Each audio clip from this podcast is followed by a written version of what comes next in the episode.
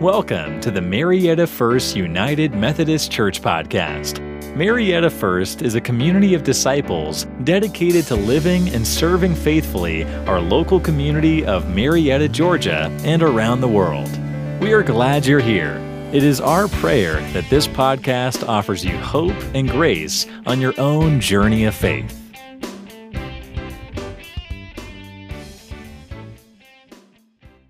Our scripture this morning is from the letter to the Colossians, chapter 1, verses 15 through 23.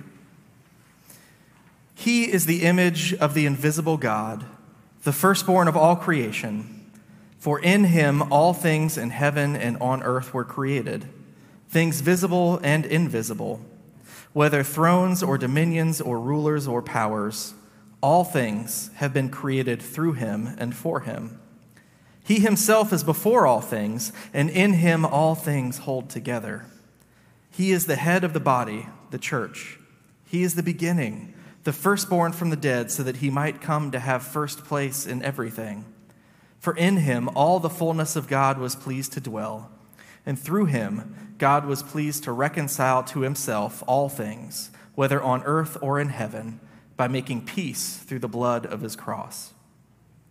And you, who were once estranged and hostile in mind, doing evil deeds, he is now reconciled in his fleshly body through death, so as to present you holy and blameless and irreproachable before him. Provided that you continue securely established and steadfast in the faith, without shifting from the hope promised by the gospel that you heard, which has been proclaimed to every creature under heaven. I, Paul, became a servant of this gospel. The word of God for the people of God. Thanks be to God. Thank you, Reverend Ryan, for the reading of our scripture this morning. And once again, thank you for the glorious music that was heaven bound, I know. And it certainly does sing of the glory of God's creation. Well, today we had a lot going on here in the church. It's the beginning of it was promotion Sunday for our elementary age, and I know that our, our youth gathered together as well, and I know that our students have started school. There are still some that are going to be beginning this next week, and before we know it, we're going to be in full swing. And I know that's exciting for the parents, but it's probably exhausting, just the thought of it. And so we are grateful that you are here today, and we will keep you in our prayers this, this school year because I know that. Uh, you are entering into, in many ways, uncharted waters yet again as parents. Today, we continue our sermon series. We had last, last week was week one, and it's a sermon series called Why. Why uh, was actually originated and we embarked on it for several reasons. First, eh, because it was based on the conversations that I had had with individuals over the course of these past 12 and 18 months. And there's been a lot of people that have been asking a lot of questions, and they've been why questions. Why does church matter? Why should I make worship a priority? Why should being in a Sunday school class be important to me? Why should I even pray? Why should I continue to give to the church. And if we think about it, the whys really are endless. Why, why, why could go on and on and on. But I think it's really important as a church that we at least engage these questions. I think that's important because I think over the course of these past months, people have been asking deep life questions. And I think many people have made significant life changes as well. But the truth is, as well, that we're having this series because I know that there are some folks who are feeling disconnected. They're feeling disconnected to their faith. They're feeling disconnected to God. They're feeling disconnected to the church. And so my hope is, is that over the course of these many weeks, that somehow or another we can wrestle with these why questions. We won't be able to answer them all perfectly, but at least engage in them. And as we do so, that in some way it will draw us closer to one another, that it will gl- draw us closer to God, and ultimately it will draw us closer as a community of faith. Whether you're in person or whether you're virtual, I hope that we can all stay connected. Last week we talked about why believe. And we all believe something, and what we believe matters. It actually dictates our life. what we believe lays the foundation of how we live our life, what we teach our children, our grandchildren, and what we teach our children here at the church. It's how we set our priorities. And so I think we could probably all agree that what we believe matters. And so today we're going to build on why believe. We're going to build on why believe in Jesus. Why Jesus at all? Now, it might seem sort of strange for a church to even ask this question because we could assume that, that you all know why Jesus, but maybe there's some seekers in the room that are asking questions but certainly, we know people. If we're not asking why Jesus, there are people who are asking why Jesus. Maybe uh, you know someone who doesn't come to church, maybe someone who's not a Christian, and I'm going to hazard a guess and say that there are probably a number of us that know people who don't even believe in God. And so we might not be asking why Jesus, but certainly there are those who might be. I want to share a, a story. I read a, a Sunday school email recently from one of our adult Sunday school leaders. And in it, she shared about how a couple of days ago she was in the dollar store. It was early morning, and she was standing in line and she overheard a conversation. Um, and in front of her were two people, and they were laughing over a gift that they were getting somebody, a friend of theirs. And they were laughing because they were holding a little gift with a cross on a chain. And they were laughing because one of them said, how can anyone in his right mind believe in that man nailed there? Naturally, our Sunday school leader was shocked, offended, probably hurt, if it's the core of your belief. But if we're not asking why, I'm pretty confident that there are others out there who are asking why, and we cannot ignore, really, as people of faith, that there are still mockers and scoffers standing at the foot of the cross. So when we ask why Jesus, we inevitably encounter the cross. You can't have one without having the other. But when considering Jesus, though, we, we can't think just of the cross either, though. We can't just zoom in on Good Friday without seeing that we are Easter people because the cross is empty. He doesn't hang on the cross anymore. And if we're only looking at faith through this microscopic lens instead of a telescopic lens, then we can't see the bigger, wider expanse of who Jesus is and why Jesus came in the first place. But we catch a glimpse of this, just a glimpse of this, in our scripture this morning that Reverend Ryan read for us from Colossians. It's a letter that has been attributed to the Apostle Paul and it was written to a small home church in Colossae, which is in modern day Turkey. It's a church that Paul did not, he did not found the, find, found the church, and Paul um, never visited this church, but he wrote to the church. He loved the church, and he wanted to offer words of encouragement. And throughout the letter, you can hear the pastoral concerns and cares that Paul has. Always, when we read these letters in the New Testament from Paul and any of the letters, it's always a response to something that's happening within the church or something that's happening in the community. The community of this time was being inundated with deceptive philosophies, possibly the encouragement of the worship of angels, that was very popular. Or it was also otherworldly teachings that dismissed the body completely and focused only on the spiritual. That was also something that the early church encountered. And so, this letter that is written to the church at Colossae is to remind them that Jesus Christ is God in the flesh. An extraordinary claim in a Roman world where the emperor is the one who is worshiped as God. The words from Colossians, I think, they're audacious. They're extraordinary, they're bold, and they were probably at their time heretical because they are praising the supremacy of Jesus Christ. And we hear in this letter that, that Christ is the image of the invisible God, the firstborn of creation. He's the glue holding everything together. And in Christ, the fullness of God was pleased to dwell. It's not worldly power that Paul is praising, but rather the one who is the creator of the world. It's bold, my friends. This is bold. It's powerful, and it sings of the breadth and the depth of God. And uh, scholars believe this was actually a little hymn an ancient hymn that was part of the church as well. So, whenever I think of the vastness of God, and I hope that we think about that from time to time, I think about something that someone shared with me years ago. They said to me, If you ever wonder about God and who God is and where you are in God's world, then I want you to go to the beach. I live near the beach. Go to the ocean, take off your shoes, and put your feet in the sand and consider all of the sand, all the pebbles, and the infinity, right, of God's creation. And then look out at the horizon, at the expanse, and look as far as the eyes can see.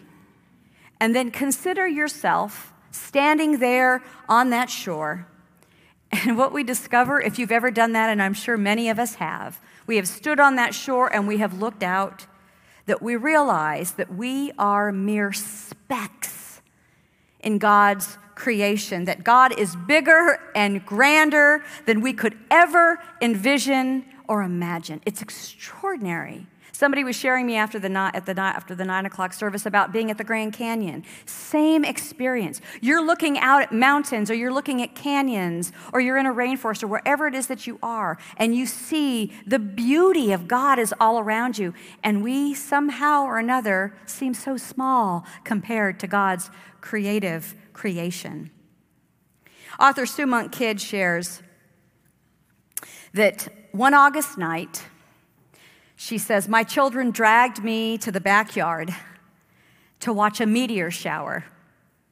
And I reluctantly joined them, thinking, I have so many details to tend to before we leave on vacation. I don't have time for idleness. I don't have time to look up at the sky. When suddenly the golden fireballs streaked across the blackness, and she whispered to herself, God made this. It was a rare moment, she said, not because of the sight, but because I stepped beyond my familiar world into one of wonder and discovered the Creator in the midst.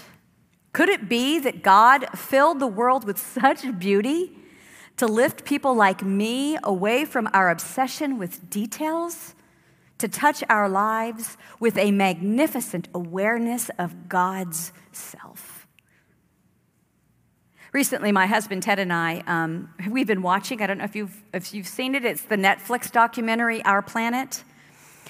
If you haven't watched it, you need to watch it. It's, being, it's narrated by uh, David Attenborough, and he's got this very soothing voice, and he has visited places all over the world, places like the Great Barrier Reef, Antarctica, um, the rainforest, and the Serengeti.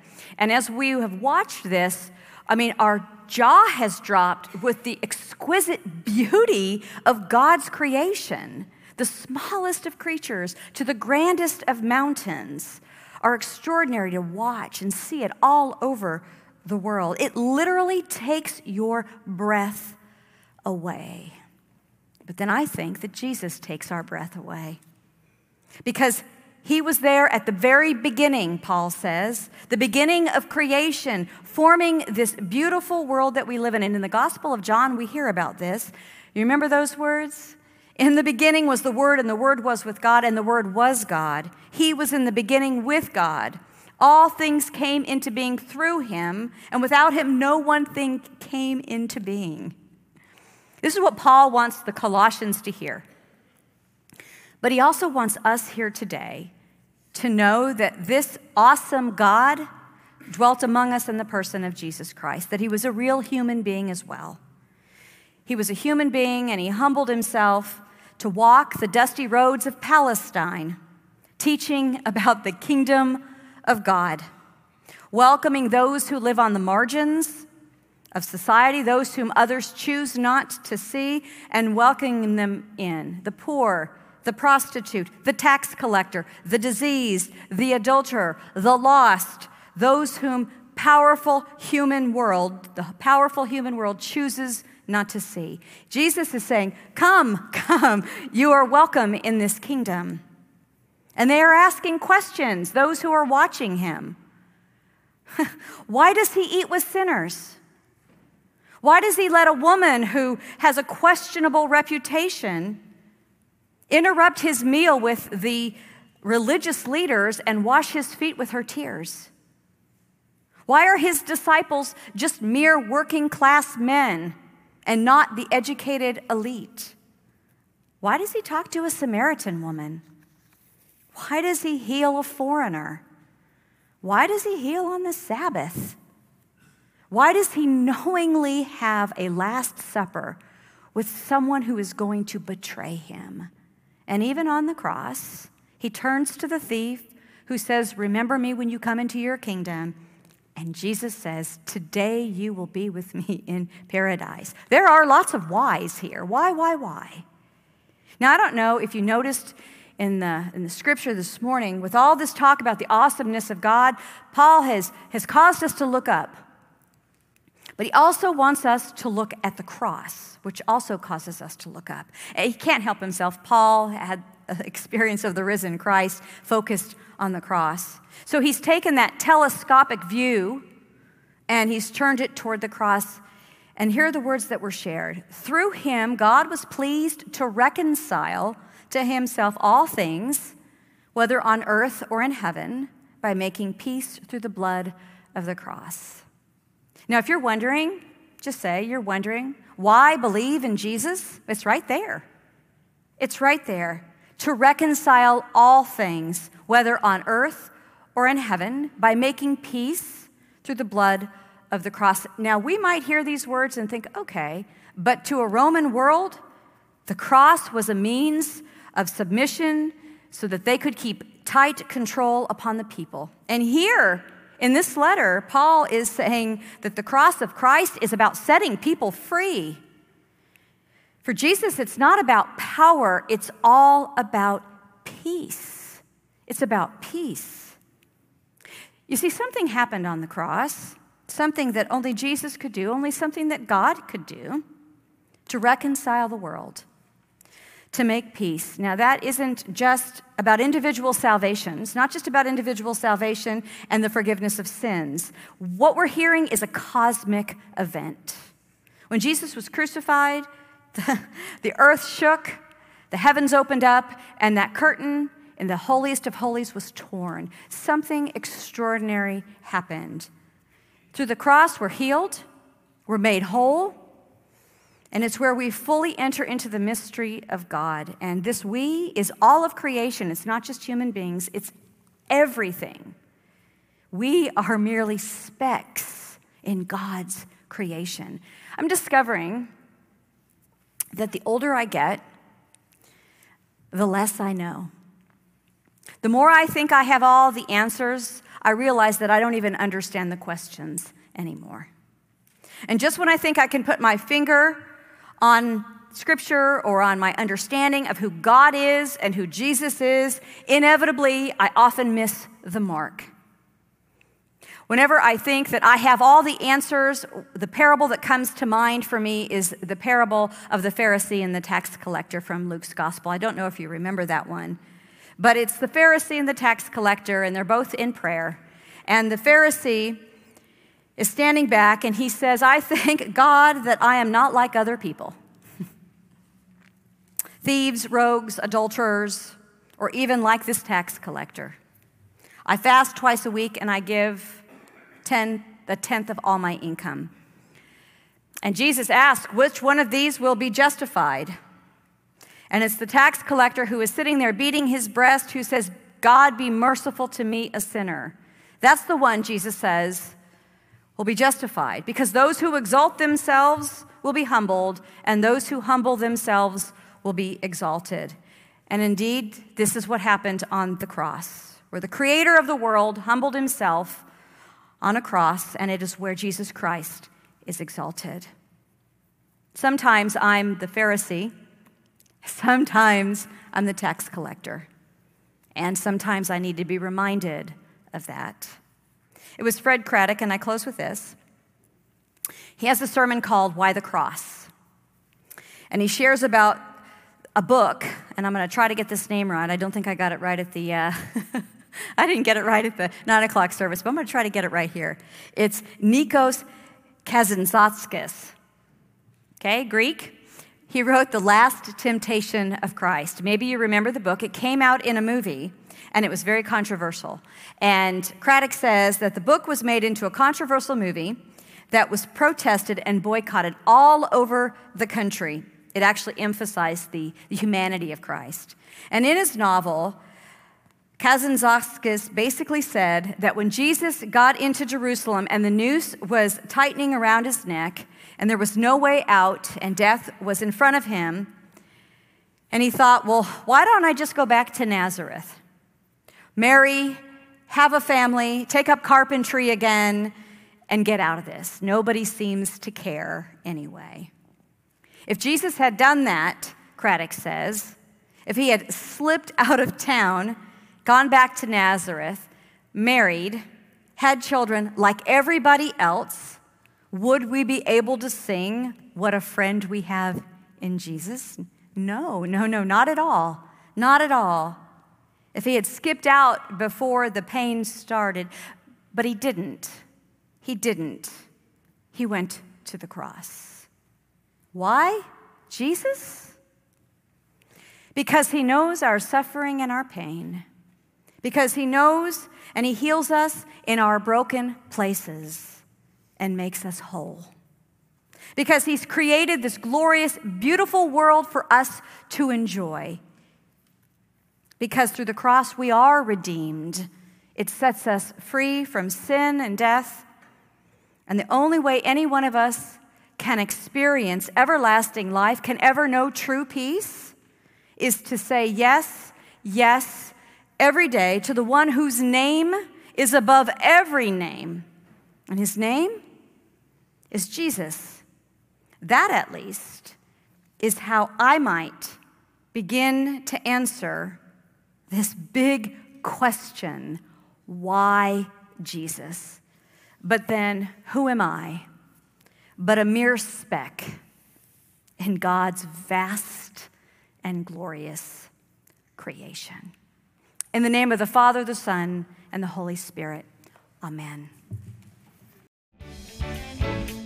Thank you for listening to the Marietta First United Methodist Church podcast. For more information about Marietta First United Methodist Church, we invite you to connect with us online at mariettafumc.org or on Facebook at Marietta FUMC.